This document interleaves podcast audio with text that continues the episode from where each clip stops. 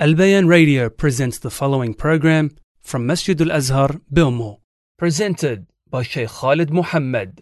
بسم الله والحمد لله والصلاة والسلام على رسول الله وعلى آله وصحبه ومن والاه رب اشرح لي صدري ويسر لي أمري واحلل عقدة من لساني يفقه قولي Welcome uh, to my beloved brothers lesson 13 alhamdulillah of the Sirah series and inshallah ta'ala today we'll be getting straight into the topic which is the Prophet sallallahu alaihi wasallam being a shepherd the Prophet sallallahu alaihi wasallam being a shepherd and a shepherd also known as a sheep herder is someone generally who tends to tends to sheep, who takes care of sheep and the likes.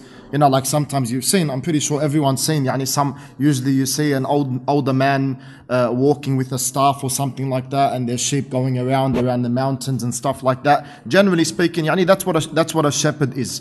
So we said that it's known, just brothers, if you can just please uh, get, if the kids need to want to talk in that, you can send them to the back, inshallah uh, ta'ala. No problem if they want to, yani, if, especially if they're a lot younger, you can send them. There's a back room as well, as well over there, inshallah. They can go and sit down over there. So a shepherd or a sheep herder, as we said, is someone who generally uh, tends to sheep. He takes care of their affairs from feeding and giving them to drink or leading them so they can eat and drink and uh, the other affairs which we're going to see inshaAllah uh, ta'ala. Also brothers, a shepherd, and this is important for a hadith we always hear. A shepherd in the dictionary also is a person who protects, guides or watches over a person or group of people. And you can also add to that yani or something like, for example, as we said, a group of animals and the likes. So, once again, in the dictionary, a shepherd is also a person who protects, guides, or watches over a person or a group of people. And that's where the connection is. That's where the connection is when we are accustomed to hearing the hadith where the Prophet ﷺ said, كلكم راع يعني راعي كلكم راع وكلكم مسؤول عن رعيته that all of you are shepherds and all of you will be questioned or are responsible over their flock, over their herd. And that's why the Prophet ﷺ, when he said this, he says, كلكم راع وكلكم مسؤول عن رعيته. All of you are shepherds and all of you are responsible for their flock. And then he goes on to say, وَالْأَمِيرُ راع. And the Amir is a راعي يعني he's also a shepherd over obviously those who he is a leader over and those who he is for example a khalifa over and the likes so that's the ruler now then the prophet sallallahu alaihi wasallam moves on and he says وَالرَّجُلُ رَاعٍ عَلَى أَهْلِ بَيْتِهِ and the man, and this is so important, subhanAllah.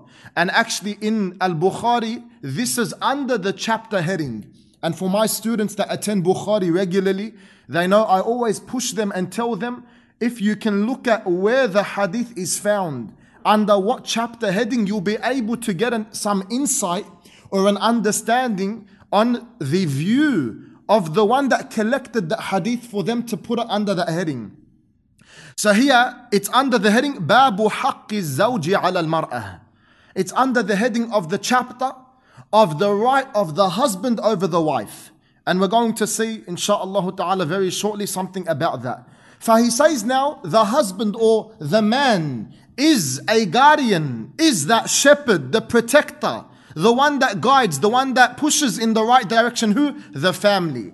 وَالرَّجُلُ رَاعٍ عَلَى أَهْلِ بَيْتِهِ He is that guardian, he is that shepherd over his household, his wife and his children. And then he moves on sallallahu alayhi wasallam and he says وَالْمَرْأَةُ رَاعِيَةٌ عَلَى بَيْتِ زَوْجِهَا وَوَلَدِهِ And the lady, look at now the wife's position, the mum's position according to the Prophet sallallahu alayhi wasallam. Not according to what you see today from the West and feminists and the likes. No, according to Rasulullah sallallahu alayhi wasallam, he says, and the lady is a shepherd. Once again, go back to that linguistic definition we said in the dictionary. One who protects, one who guides, one who takes care of and watches over. For the Amir, the ruler, he is the guardian over his flock, those who he's a ruler over. The man is that guardian, that shepherd over his family, his wife and his children. The lady is a guardian in her husband's house. She takes care of the affairs of the affairs of her household And as the hadith says, and his children, his offspring, yani her own children. And then he says, وَكُلُّكُمْ or كُلُّكُمْ رَاعْ وَكُلُّكُمْ مَسْئُولٌ عَنْ رَعِيَّتِهِ He repeats the phrase, you're all shepherds. All of you have a position. All of you have something to do. All of you have a responsibility. And you're all going to be asked about that responsibility. So as we said, the man is responsible. And the lady is responsible. In this case, the husband and the wife are responsible. And when these responsibilities get flipped, when these responsibilities are neglected, that's when families start to be torn apart. And when these responsibilities or when these positions are neglected, likewise, families are torn apart. So when you flip the roles in society, the husband becomes the wife and the wife becomes the husband. Families get torn. This is not the way yani, that it should be. Rather, the man is the man and the woman is the woman. The lady is the lady. Each have a very important role in their marriage, in society, in the ummah, each has a very important role. But when the man tries to be like the lady and the lady tries to be like the man, that's when it gets dangerous. And as I said, families get torn apart when the positions are flipped and reversed or neglected and the likes. And once again, I want to repeat now that we're not talking general, uh, we're not talking yani, about specific circumstances, brothers especially now what we're about to mention, inshallah. We're not talking about, for example, maybe a father who has, wallah, extreme back pain or problems, or he's in a wheelchair, or he's extremely sick that he's not able to go out and work so that he can provide. We're not talking about those specific scenarios. Likewise, we're not talking about a sister who, for example, once again, maybe is in a wheelchair or she's disabled or she's not able to take care of the affairs of the home the way she would like to. These are special circumstances. We're talking about the general rule. The general rule is the man knows his position and the woman knows her position. And it's very important that they fulfill their positions and the responsibilities which their positions entail. The Prophet wasallam, or before that, as I mentioned on the khutbah today, subhanAllah, I was going to mention tonight because of the following narrations which we're about to mention, brothers. I advise every single father, just like I advise the mothers, if you have children, especially if they're in their teenage years, get them to work with you. Get them, especially the sons, yani kids, I mean the sons especially. And for the mothers at home, the girls, the daughters, get them to do something. Get them to work. Get them to understand that life is not laying down on your sofa laying down on your couch or in bed, expecting everyone else to do the job for you. Get them to go out there. And that's why it's so sad today, subhanAllah. You'll see a father, he wants to take, or a mother wants to send her son to work with his dad. Now, obviously, there's some jobs, you know, the kid can't get khalas, whatever the reason is. But generally speaking, the father can take his son to work with him and get him to do something. What's he scared of having to pay his son a little wage of $50 a day, $60, $70 a day? Yani? Take him to work even if it's for a few hours. For the mother wants to send the, the son to work. And you see, for example, the father saying, No, no, he's too young. No, no, wait a little bit, man. He's already 13, 14, 15, 16, 17. If he's too young now, when's it going to be time if it's not time now? Or you get the father saying, I'm going to take my son to work with me tomorrow. And then you might get the mother saying, Lala, he's too young. Don't take him. Too young what? Once again, 13, 14, 15 especially. If I train your children and get them accustomed to working. Why? Because if you don't, there's going to be so many negative consequences which are going to result because of that. And I mean for both the boys and the girls. I mean for both the boys and the girls. If they're going to grow up, then you're going to get the boy going into his 20s, for example, ready for marriage, gets married because he never worked a day in his life. Now that he needs to support his wife and her needs, and his children and their needs, he finds it hard on himself to even work for a few hours, especially if it's work which entails yani, really manual labor, like a trade or something like this. So when he's told to go and work for those few hours, you need to support your family. He finds it hard. And then what? He wants to live off Centrelink and sit down at home all day. or he wants his wife to go out and work all day and him sit at home and the likes. And likewise, the girls. The girl gets married, her husband's going to work, he's working hard, he's struggling, he's supporting the family. He comes home and nothing in the house is done. Why? Because for her to vacuum a house, that is something that it's like the world is on her shoulders. For her to maybe make some food, it's like the world is on her shoulders. Why? Because the parents did not raise them like that or did not train them like that. For when is it going to be time if it's not time now, my brothers? To train your children, teach your children. As we're going to see, the Prophet ﷺ, 15 years old, and he was participating in his first battle. As we're going to see, inshallah, and some of the ulama said 20. If I look at the way they were and look at the way we are, unfortunately, sometimes we see our 15 year olds, our 16 year olds, sometimes our 20 year olds, I don't even know, maybe even more than that. For them, they're sitting on the PlayStation or Xbox half the day, and the other half they're sleeping and going to the toilet and showering and eating. And even then, they'll be complaining. But it's very, very important, my brothers, when it comes to your sons, for example, especially in this holiday period, and that's what made me say it on the mimbar today, especially in this holiday period, and the holidays coming up, six weeks, six weeks. Take them, my brother, and get them to work. Don't say, Wallah, haram, and you know, they're still young and they might get a bit affected, they might get a scratch on them. No, take them. Get them accustomed to, once again, that they need to understand that life isn't easy in the sense they're just going to sit back and money's going to come to them. Because, like I said, that's going to lead them. That's going to lead them to a point that when they get married, they're going to be neglectful of their partner's rights. And likewise, their children's rights and things like this. For the Prophet sallallahu alaihi wasallam he says, "ما بعث الله نبيا إلا رعى الغنم." That Allah Azza wa Jal did not send a single prophet except he was a shepherd. He cared for sheep and the likes.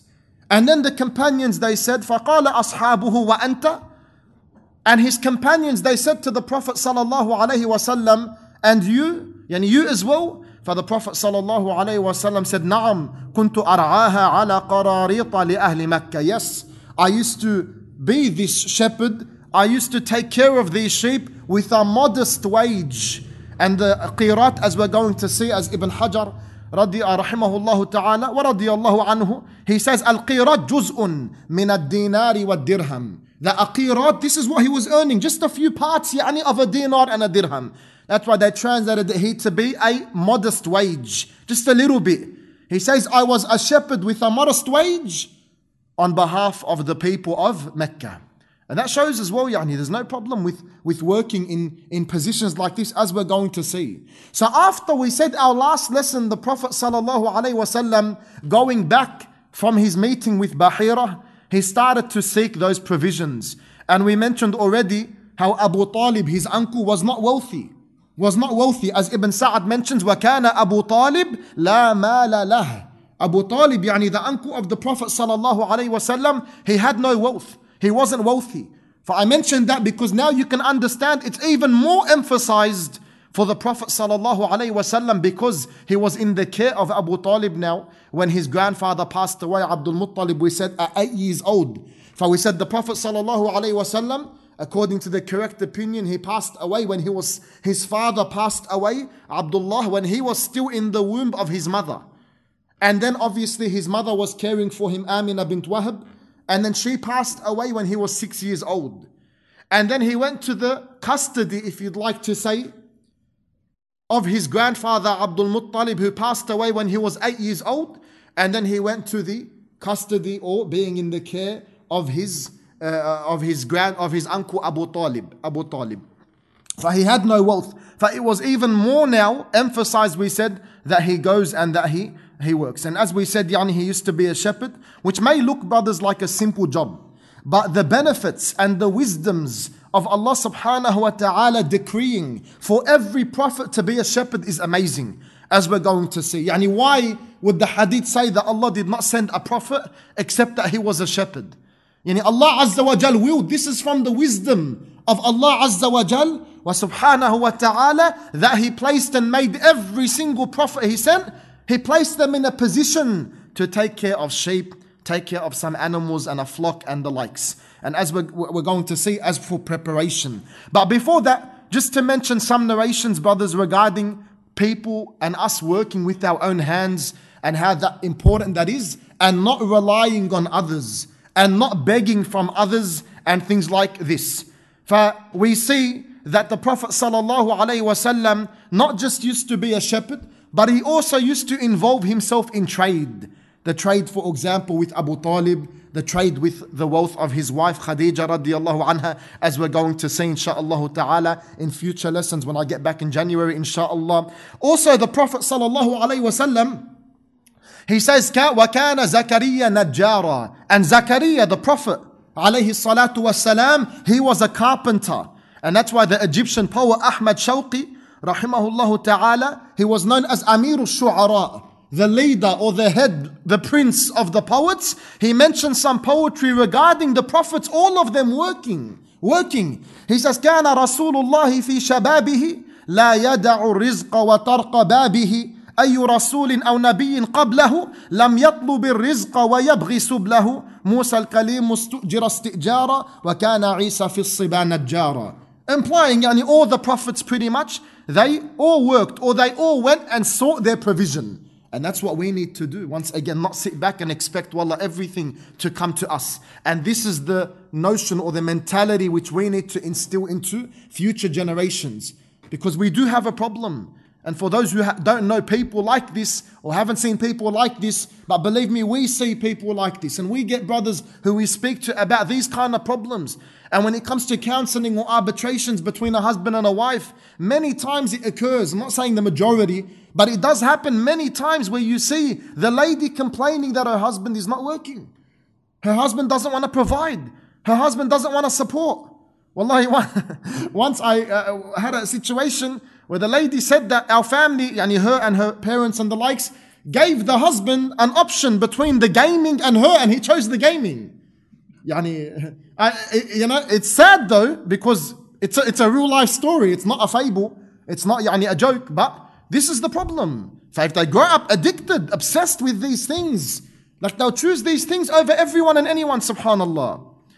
The Prophet sallallahu alaihi also mentions bu'itha Musa وَهُوَ رَاعٍ غَنَمٍ. وبعث داود وهو راعي غنم وبعثت أنا وأنا أرعى غنما لأهل بأجياد لأهل بأجياد uh, uh, the Prophet ﷺ said Musa was sent and he was a shepherd Dawood was sent and he was a shepherd and I was sent and I used to herd sheep for my people in Ajyad, which is a Jabal, a mountain in Mecca. And the Prophet wasallam, he says, "ما أكل أحد قط خيرا من أن يأكل من عمل يده." That no man, no one has ever eaten a better meal than that which he has earned by working with his own hands.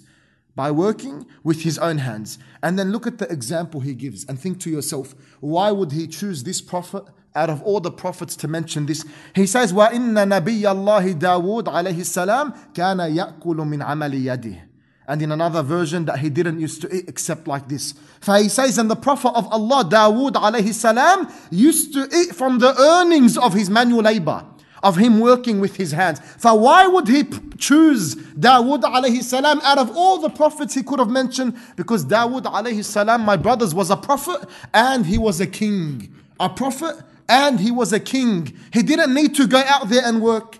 He didn't need to, he could have came to him with the click of th- fingers. Ya Dawood inna ja'alnaka khalifatan fil ard. Allah says. Here, he could have easily gotten everything to come to him. But no, he chose to go out there and to work with his hands and from the hardest of work as well. Similar to what we know as a blacksmith. As a blacksmith. Similar, as Allah Azza wa Jal mentions in the Quran. And uh, listen to this story, subhanAllah, the Anas ibn Malik radiallahu anhu. He says, a man from the Ansar came to the Prophet sallallahu alayhi wasallam and he begged from him. Now this is Rasulullah sallallahu alayhi wasallam who used to call against begging, except in very fine circumstances or limited circumstances. So he says, a man from the Ansar came to the Prophet sallallahu alayhi wasallam begging from him. So the Prophet ﷺ, out of his wisdom, he said, Don't you have anything in your house? The man said, Yes, a piece of cloth and a part or a part of which we wear, and a part of which we spread on the ground, and a wooden bowl from which we drink water. For the Prophet ﷺ said, Bring them to me. The man he brought these things to the Prophet ﷺ and he took them. Yani the Prophet ﷺ took these things with his hands and he said, Who will buy these? Who will buy these? And someone said, I will buy them for one coin. Then the Prophet ﷺ said twice or thrice, he repeated, Who will offer more than one coin? Someone said, I'll buy them for two coins. So he sold them for two coins, and then the Prophet ﷺ with these two coins, he said, Buy food with one of them and give it to your family, and buy an axe and bring it to me with the other one. So the man did this. He came to the Prophet ﷺ with an axe and it had no head. It had no handle. And the Prophet ﷺ fixed a handle with his own hands onto this axe and then he said, Go and gather firewood. Look how he's pushing him yani, to work. He's teaching the ummah a lesson with this man through this example. He says, Go and buy or go and gather firewood and sell it and do not let me see you for a fortnight. So the man went away and he gathered firewood and sold it. When he earned 10 coins, that companion bought that, that little pot or bowl and the garment for two coins. So this man now, with those two coins, he bought food for him and his family with one coin and he bought the axe with another, went to the Prophet sallallahu. The Prophet sallallahu fixed the handle to the axe, gave the man the axe and said, "Go and gather firewood and sell it, and don't come back to me." Until a fortnight passes. So now the fortnight passes, the man comes to the Prophet wasallam having made 10 coins and he still has the axe. 10 coins with that axe that he got. So then the Prophet wasallam, or the hadith mentions that he came and he bought a garment and food. He bought a garment and food, and he still had the leftover and the axe, whereby he can still go and work. Then the Prophet sallallahu he said, "This is better for you than for begging to come as a blemish, a mark."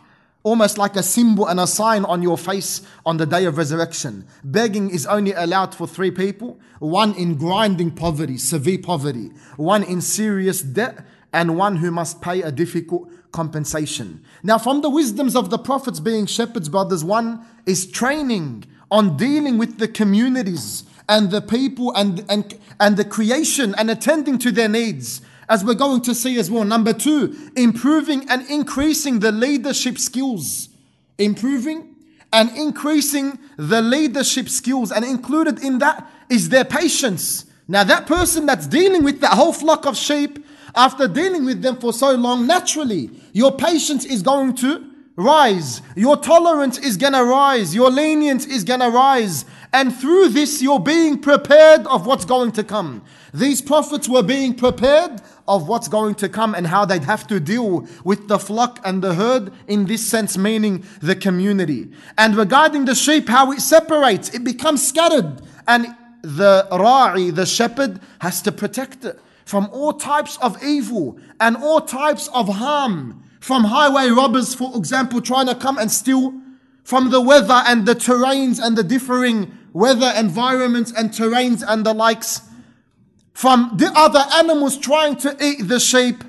From all of these things, subhanAllah. Likewise, the shepherd has to lead and guide that flock has to take it from one place to another, has to take it to eat accordingly, has to take it to drink accordingly. And even within that same flock of sheep, you're going to come across different personalities, if you'd like to say. It. For all of this is preparing that prophet or that man who will eventually become a prophet for prophethood. All of it is like preparing for that. And we know, brothers, that all the prophets and messengers, yani when they became prophets and messengers, and this is a lesson for everyone, subhanAllah, that when they became prophets and messengers, especially for example, take the Prophet Muhammad sallallahu alayhi wasallam as an example here. Prophet Muhammad sallallahu alayhi wasallam never ever ever committed shirk. He never ascribed and associated partners with Allah Azza wa Jal.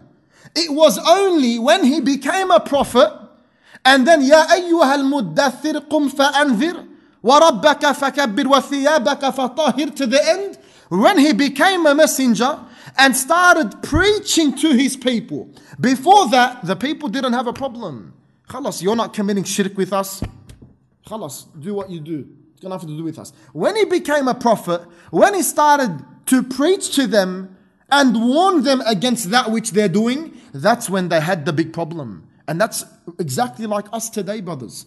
Especially those brothers who, for example, might be giving advice to their families. Yes, no doubt there are those brothers that do it in the least of wise ways, yani, in just idiotic ways, for example.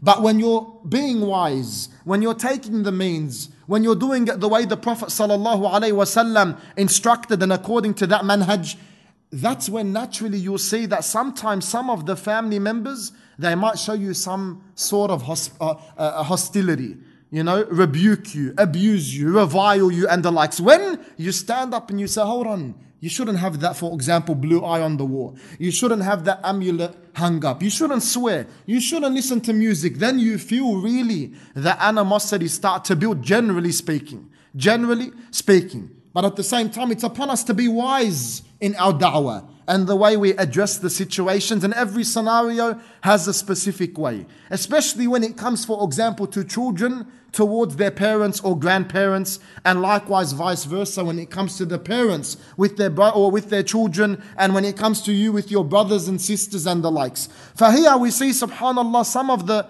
prophets, as we know, they were rebuked heavily and reviled and fought and exiled and killed as comes in the Quran. And the Prophet sallallahu alaihi wasallam he says, "Ashaddu nasi adaban yawm al The most punished person on the day of resurrection is who? The one that is most tortured and punished on the day of resurrection. رَجُلٌ قَتَلَهُ نَبِيٌّ أَوْ قَتَلَ نَبِيًّا A man who a prophet killed. A man who a prophet killed or a man who killed a prophet. These people are the ones that will be tortured most as the Prophet ﷺ told us on the day of resurrection. And he also says, imamu dalalah and an imam of misguidance, wa mumathilun min al mumathilin, and it comes in another version as well, yudahuna khalq Allah. And also, so we said one, who either kills a prophet or is killed by a prophet, the second, a leader of misguidance. And the third, someone who is like a picture maker. And that's why in the hadith he also mentions the one who imitates what Allah Azza wa Jal has created. And this is something, as we said, brothers, that in da'wah you're going to face. No one is going to be on the correct way and path and methodology in giving da'wah and be free of any enemies or be free of any criticism. This is something that is definitely expected. So the da'wah needs patience, brothers. The da'wah needs persistence. The da'wah needs a lot of tolerance and forbearance, subhanAllah. Number three is some scholars, they said, the sheep in this case were specified because they are the ones that generally scatter more quickly, run away here and there and left and right and center. As for things like the cows and the camels and donkeys and stuff like this, then here it's easy to tie them and to hold them down. But as for sheep, and you know someone who's seen sheep and goats and the likes on a farm you'll see subhanallah how fast they run away and how fast they scatter and things like this and despite this, yani, generally they are more submissive though and compliant and obedient. Number four is that in it is financial gain. In it is financial gain. Yani, the Prophet wasallam used to get compensation financially for doing this. So there's no problem with that, of course. So in it is financial gain through one's hand, one's own manual labor which we said yani, is the best of earnings, is the best of earnings. And we mentioned already a bit about that. And the one that wants to follow the ulama of the Salaf and the Khalaf, the Salaf and the Khalaf, not in just in speech, yani lip service, but in actions as well, he will go and work or try to at least if he's able to. If he's able to.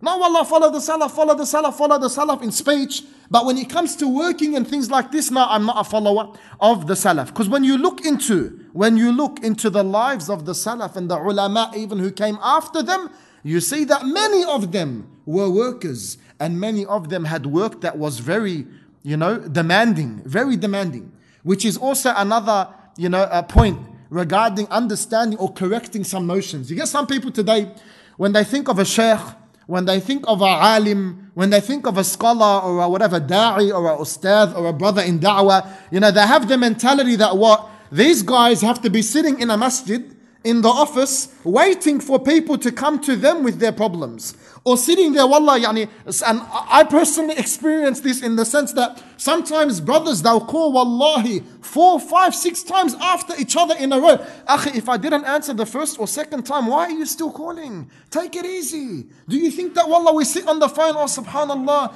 you know, this brother is waiting, oh, he's calling me, oh, I've been waiting for this call all day, salam alaikum. You know, I've been waiting for you all day, five hours sitting in my office just waiting for you to call. That's not how it is, brothers. And that's not the way, our perception of what a sheikh should be. That's not, you know, some people, unfortunately, when they think or they see, let's say, a sheikh working, they'll think, well, he's working, he's not even a sheikh.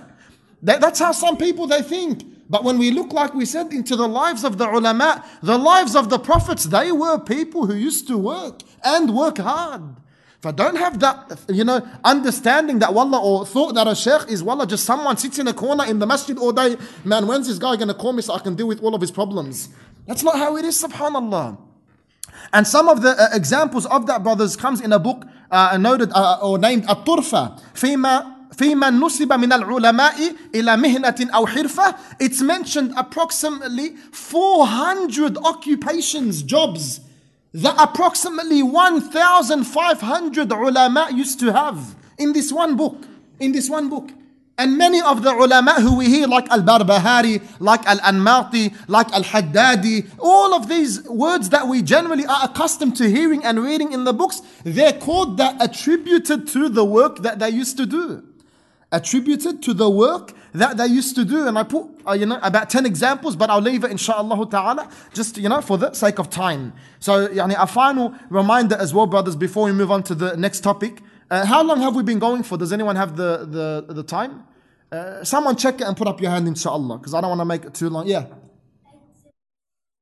I, know, I know that's the time, but I want to know how long we've been going for. Jazakallahu khairah for your uh, contribution. Allah barik fikum. So, a final reminder before we go on to the topic of Harb al Fijar, brothers. 31? Uh, let me know when we get to 45, inshallah. All right, khalas, inshallah ta'ala. so, a final reminder, brothers, is that Brother, uh, sorry, uh, is the aircon working today or is it not working or something? What's going on here? Is that, yani, it, has the bill not been paid or? No. As a final reminder, brothers, yani, before we move on to the next topic, inshallah, is look, we said that generally a shepherd is looked at as like a simple job and the likes, right? And there's no pro- look, wallahi, I felt it already. I think it was definitely off. Fahiyya, generally the shepherd is looked at as a simple job. And today, subhanAllah, once again, some brothers, they have the mentality that for me to go work, for example, as a janara, for me to go work, for example, as something like this, no way. But when they come to working in a haram job that gets the money, that gets the money, they got no problem with that. Brothers, a Muslim, a Muslim should not look at where the money is going to come from, meaning that, oh, I, uh, if I make, for example, do this, I'm going to get 5,000 a week or 5,000 a fortnight. But if I do this, I'm going to get probably a thousand a week. Let me go and do this and not care where it's coming from. The Prophet ﷺ said that we'll be asked on the day of resurrection, we're going to be asked about our wealth, where and how we acquired it, how we got our money, where did we get it from, and how we spent it, where it came from, and how it was spent. So don't ever have in your mind that, Wallah, I'm not going to take that job, even though you need it. And you might go and work in haram if you don't take that job. But I'm not going to take that job because that job is embarrassing. Or that job is, wallahi, brothers, a Muslim, a Muslim man, he would prefer to work as a janitor, cleaning toilets all day toilets all day cleaning bathrooms and the likes, wallahi, if it means getting my money in a halal way, rather and opposed to working as a drug dealer, wal billah, working in a haram environment and place, we should prefer, if we know our religion, the first over the second. The first over the second. For we care is the money coming from a halal source. That's what we're concerned with. That's what we want not from a haram source. It doesn't matter how much we're able to get and acquire and attain and the likes. The second topic of today, brothers, I think we'll finish off with this one and we'll leave off Hilful Fudul for January, inshallah, because I, I don't want to make it too long, yani. The second topic, brothers, was an incident in the seerah, which I referred to earlier regarding the first battle, or the battle where the Prophet ﷺ participated in when he was 15 years old. And we said some of the ulama, they said when he was 20.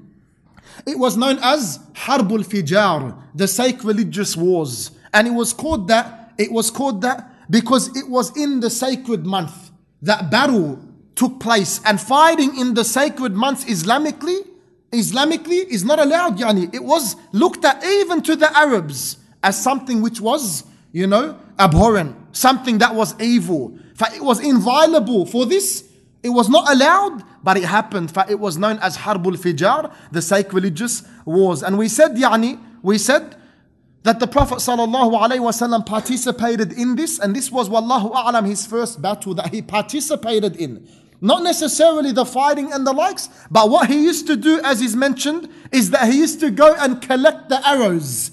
He used to go and collect the arrows of the enemies which would fall and give them to his uncles to utilize them. And he used to even organize the arrows themselves for his uncles when they were participating in that in that battle. And it was between Quraysh and Banu Kinana and Qais and those who allied with them, who they had a pact with, like Hawazin and Banu Thaqif and Banu Sulaim, who we're going to get to know more, inshaAllah ta'ala, about in the future. For the leader of Quraysh and Kinana at the time was an individual by the name of Harb ibn Umayyah, and he was obviously known of high status amongst them. It was mentioned that at the beginning of the day, Qais had the upper hand, and towards the middle of the day, that uh, Quraysh and Kinana took the upper hand. For we said here, brothers, 15 years old, subhanAllah. Let us say even 20. Yani, see, they work, they actually get out, they do things, they get accustomed to this.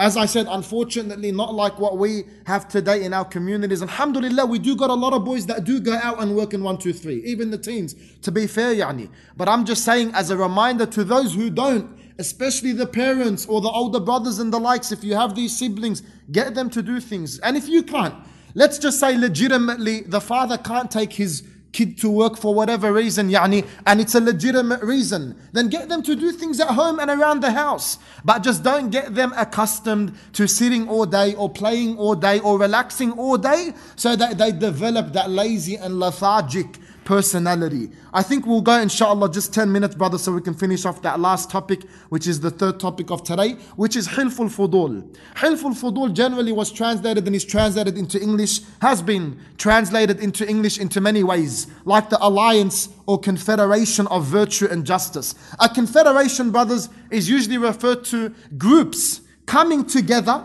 or a number of parties uh, coming together who unite in an alliance are to cooperate for a common cause or to work towards a common cause. That's what generally our, our confederation is. And to show you how important this hilf was, this alliance was, السهيلي he says كان حلف الفضول أكرم حلف سمع به وأشرفه في العرب that this alliance which we're going to discuss now was the most noble honorable alliance which was heard of and amongst the Arabs so Abdul Rahman ibn Auf radiallahu ta'ala anhu, he reported that the Prophet sallallahu alayhi wasallam says, شهدت مع عمومة حلف المطيبين فما أحب أن فما أحب أن أنكثه وأن لي حمر النعم. He says that I was present with my uncles at the alliance of the perfumed, which was another name, wallahu a'lam, according to the correct opinion, of Hilful Fudul. uh, Hilful Mutayyabin was its other name, which is the alliance of the perfume. Then inshallah we're going to say hala now, very shortly, why it was called that. So he says, and I would not wish to break it even for the red camels. And you see a lot of times, brothers, in the narrations, this concept of Humrun Na'am, the red camels. The red camels to the Arabs were pretty much, much the most prized possessions.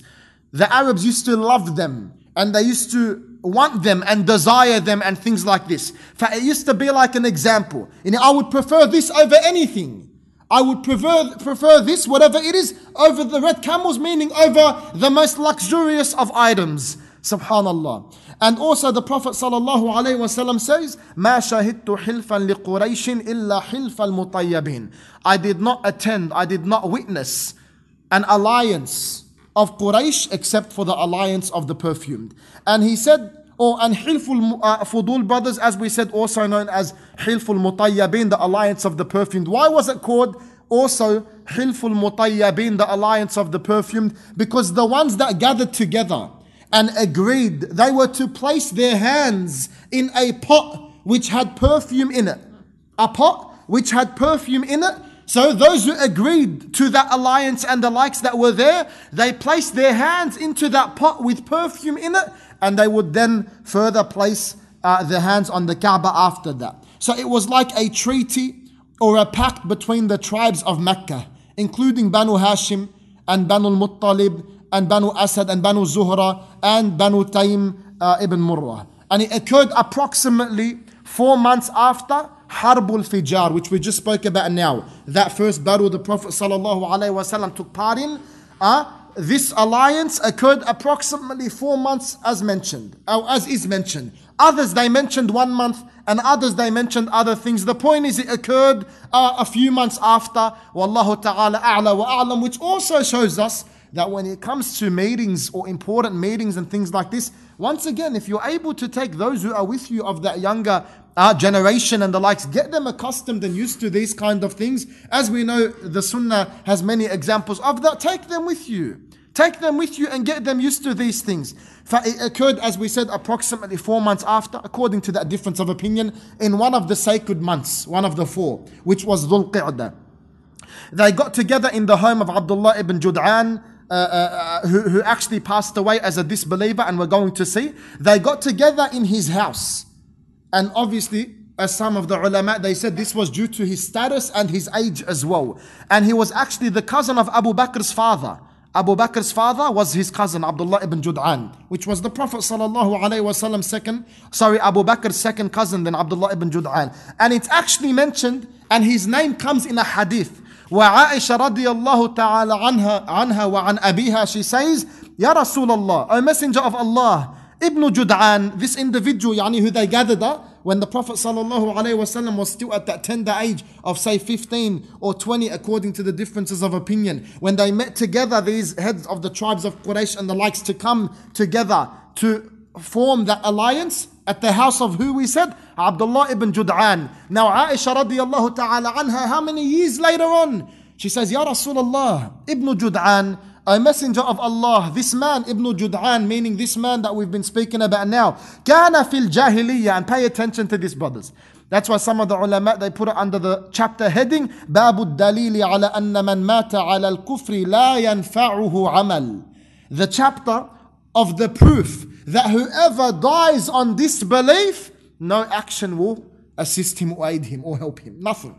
So she says, Ibn, Ibn Jud'an, كان في الجاهلية يصل الرحم ويطعم المسكين فهل ذاك نافعه She says Ibn Jud'an, a messenger of Allah, this man, at the time of Jahiliyyah, he used to maintain and connect the family ties and he used to feed the poor.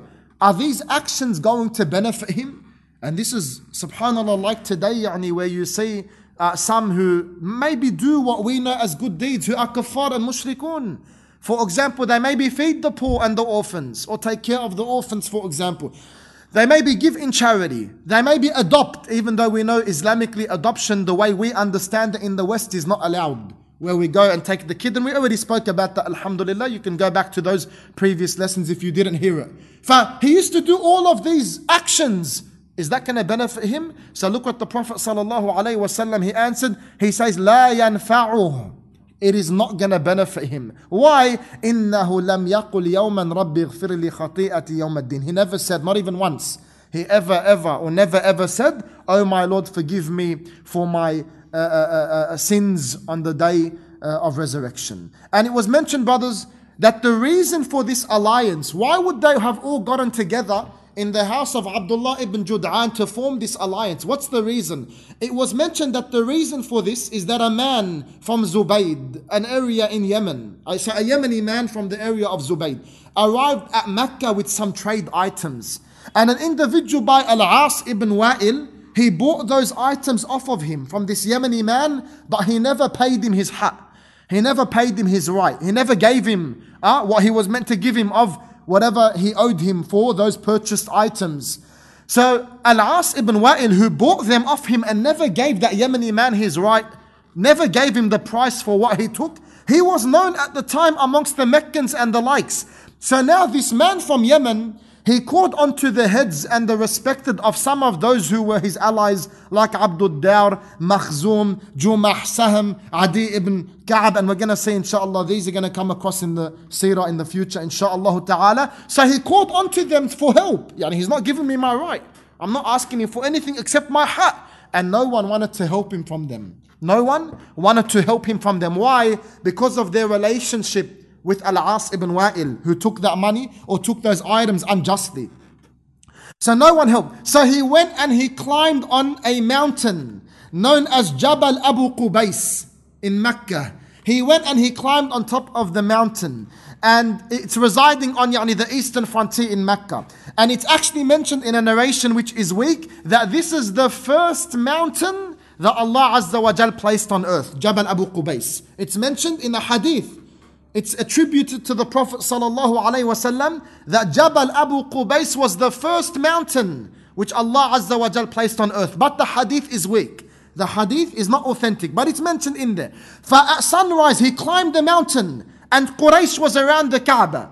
And then now, this man from Zubayd, this Yemeni man who was oppressed, he recited some lines of poetry describing his oppression and the one that oppressed him and the likes and he called for assistance. So he says, يا آل فهر لمظلوم بضاعته ببطن مكة ناء الدار والنفر ومحرم أشعث لم يقض عمرته يا للرجال وبين الحجر والحجر إن الحرام لمن تمت كرامته ولا حرام لثوب الفاجر والغدر يعني mentioning his, the, the, the instance and then after this الزبير ibn Abdul Muttalib when you hear Ibn Abdul Muttalib, as Zubayr ibn Abdul Muttalib, the brother of the Prophet Muhammad sallallahu alayhi wasallam's father Abdullah, which means it was the Prophet Muhammad sallallahu alayhi wasallam's uncle. As Zubayr ibn Abdul Muttalib stands, the uncle of the Prophet sallallahu alayhi wasallam, then he got some of the tribes together and he made the alliance. He made the alliance. Then they went to Al-As ibn Wa'il and took the items and returned to the uh, Zubaydi, which was that Yemeni man. And it's also been collected, brothers. So, so, so this pact pretty much, this alliance was made and they agreed that no one in Mecca is going to be oppressed, whether he's from the people of Mecca or other than Mecca. Oppression, my brothers, is a serious thing. Oppression is a serious thing. And how many today are oppressed? Whether it's between the husband and the wife. The husband gets oppressed when the wife doesn't fulfill his rights and needs and the likes. The wife gets oppressed when the husband doesn't fulfill her needs and the likes, whether it's financial or any other form and sort of needs. The kids get oppressed when the parents aren't fulfilling their needs and their requirements and their obligation towards them. Workers are getting oppressed when the bosses aren't giving them their wages Uh, when the bosses aren't giving them their wages on time, bosses are getting oppressed. When their workers aren't fulfilling the rights of the boss, like buying and selling and things are getting, people are getting oppressed. Look at the RTA app that came out the other day. I mean, everyone's pulling back the kilometer, the odometers. Haram, brothers. Wallah, it's haram. Wallahi, it's haram. You're selling cars to your brothers. Even to the kafar, you're not allowed. You're selling cars and the cars been wounded back 100, 200, 300,000 kilometers. Like my own neighbor, wallahi, over 400,000 kilometers. His car's wound back and the guy didn't know. Wallah, it's haram, oppression. The Prophet sallallahu alaihi wasallam, he says, "Al-zulmu zulumat yawm al-qiyamah." Oppression is darkness on the day of resurrection. For if you know a brother like that, you have to help him. The Prophet ﷺ says, "Unsur أخاك ظالما أو مظلوما أو كما قال. Help your brother, assist your brother, whether he's an oppressor or the oppressed. They said, Ya Rasulullah, we know how to help him if he's oppressed. If he's oppressed, it's clear. But how do we help him if he's an oppressor?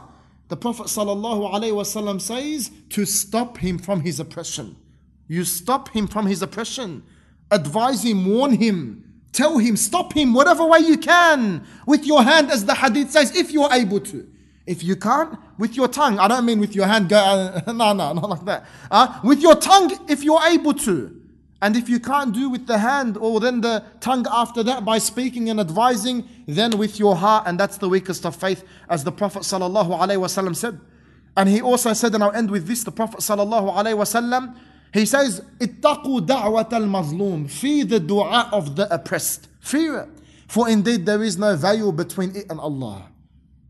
As he says in another narration as well, there are certain number of supplications that will not be rejected, and one of them is one of them is the dua of the oppressed individual, the supplication of the oppressed individual.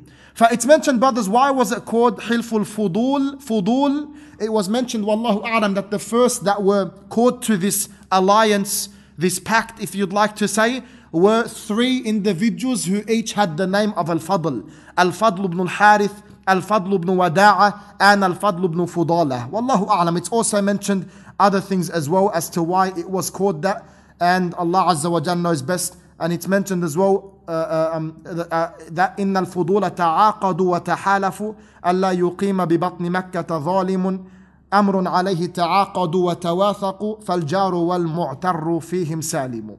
So just uh, lines yani, that were mentioned regarding this, regarding the intent behind this also, that they got together to stop any oppression happening in Mecca anyone that was oppressed, whether he was from Mecca and from the people of Mecca and the likes, whether he was from the honorable or not, or whether it was someone outside of Mecca, that if someone's being oppressed, that we're going to support and help with that oppression and we're going to try our best to alleviate it and remove it and stop it from happening in the first place. So that Alhamdulillah today brothers is the topic of the Prophet Sallallahu Alaihi Wasallam as a shepherd and also Harbul Fijar, the sacrilegious wars, and also Hilful Fudul, the allegiance of virtue or justice, or as we said, has been translated in other ways. جزاكم الله خيرا والله أعلى وأعلم وصلى اللهم وسلم وبارك على محمد وعلى آله وصحبه ومن والاه